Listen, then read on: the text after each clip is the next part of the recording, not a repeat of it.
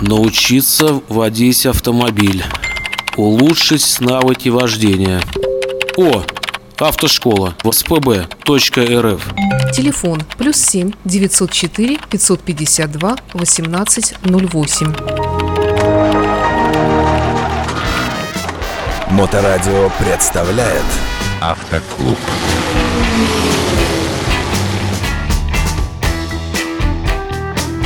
Доброе время суток, вы на волне Моторадио, программа «Автоклуб» у нас в эфире, и сегодня большая радость, у нас сразу два замечательных спикера, автора этой программы в прямом эфире, Татьяна Ермакова, автомобильный инструктор, автомобильный психолог, и Михаил Цветков, э, то же самое, только без психолога. Миша, приветствую. Привет психологу и не психологу.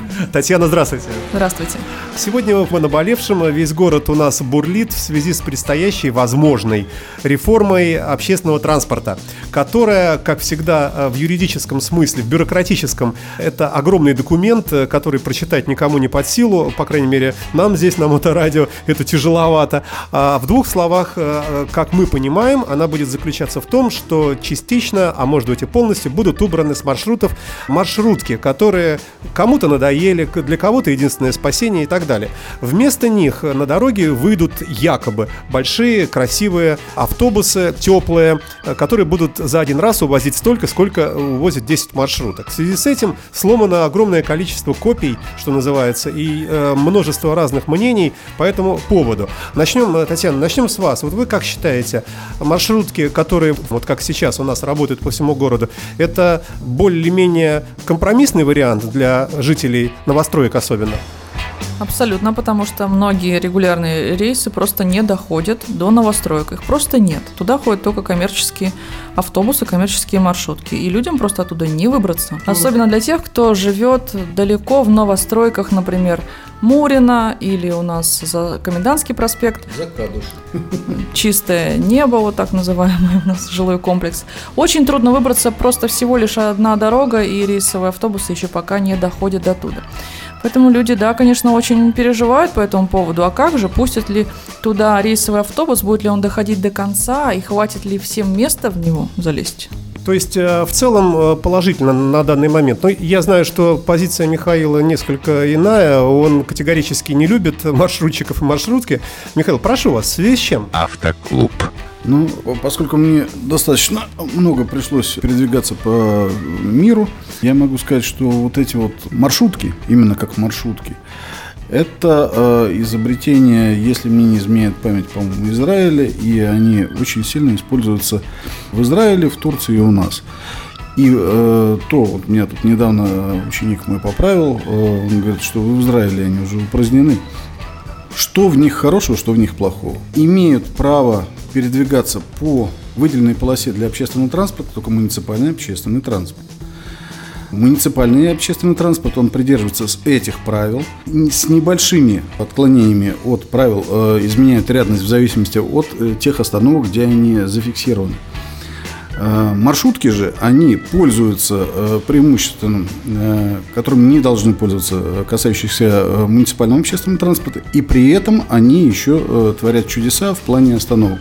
Зачастую и вторым, и третьим рядом, и высадки на перекрестках, и коллапс, который происходит, он, в общем, ничего общего с общественным транспортом не имеет. А как быть? Ну, у нас э, вся ситуация в городе с пассажироперевозками вот такая вот действительно тяжелая. Если их взять одномоментно отменить, но, мне кажется, как-то вымрет деловая активность целых регионов, целых районов в нашем городе. Саша, ну я не думаю, что, во-первых, это одномоментно произойдет. Во-вторых, нормально, хорошо работающий общественный транспорт, вот как я наблюдал в той же Швеции, там, в Финляндии на самом деле, нету этих маршрутов, нету, в них нет необходимости. Ну, а не такая же густонаселенность, как у нас. У нас-то, может быть, нет других способов, как вот только вот, вот эта вот череда вот этих вот газелей. Э, У нас правительство регулярно отчитывается о закупленном новом транспорте. Но э, действительно, у нас очень серьезные деньги выделяются на улучшение общественного транспорта.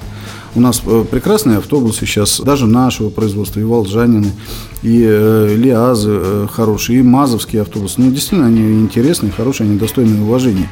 Про трамваи я вообще уже ничего не говорю. То есть у нас вообще изначально Питер – это трамвайная столица была. На мой взгляд, совершенно напрасно поснимали трамвайные пути в в пользу автомобильного движения.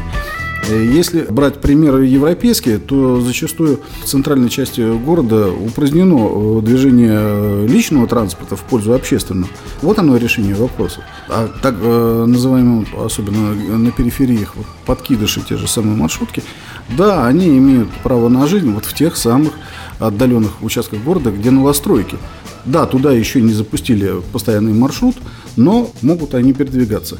Но в то же время э, на сегодняшний момент такси оно не таких дурных денег стоит, и зачастую оно кратно э, тем же самым затратам маршрутки. Я бы хотела немножко дополнить по поводу трамвайных путей. Да, мне э, очень нравится эта идея о том, чтобы можно было пер- передвигаться на трамваях. Действительно, это было бы быстрее, если бы не одно «но».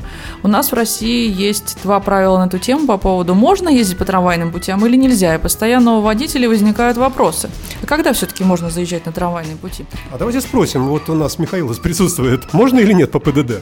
Опять-таки, замечательная история вот с трамвайными путями, которые идут у нас, допустим, по Васильскому острову. Они идут на той же самой проезжей части, и никак они не отделены ни клумбы, ни газоны, ничего, не сплошные линии.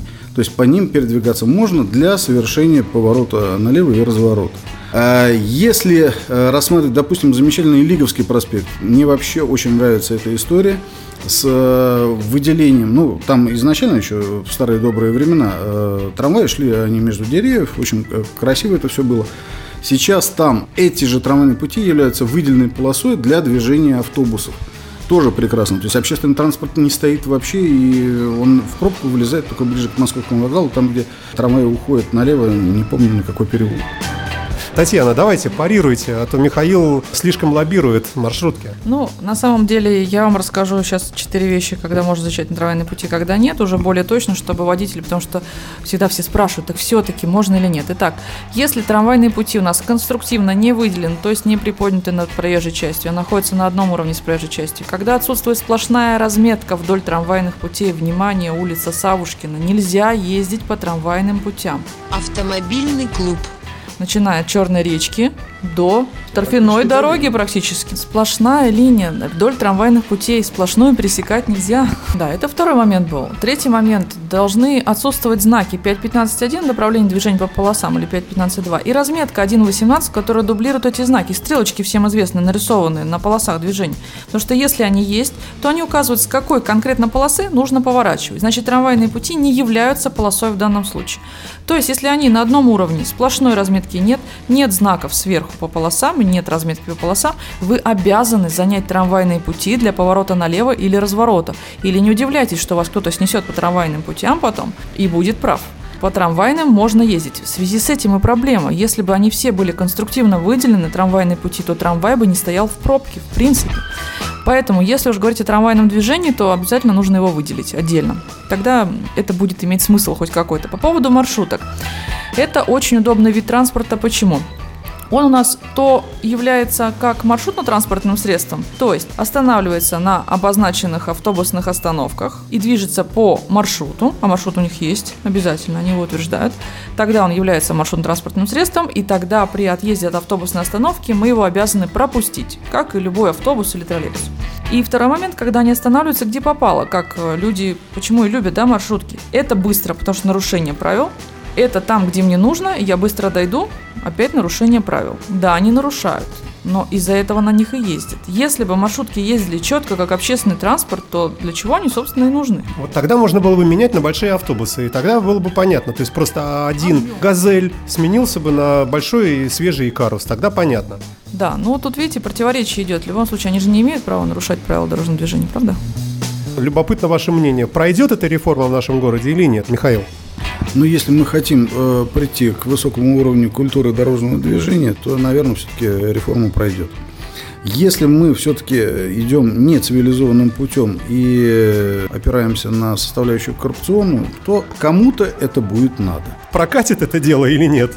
Я думаю, что нет, потому что вызовет общественный резонанс, а точно. Губернатор наш не захочет, чтобы э, наше население было против его реформ, поэтому хорошенько подумает и кое-где оставит маршрутки. А на каких-то маршрутах заменят на регулярные рейсы, на автобусы, абсолютно точно, на большие, ну то есть как бы реформу э, ввели, но с исключениями. Мы так любим.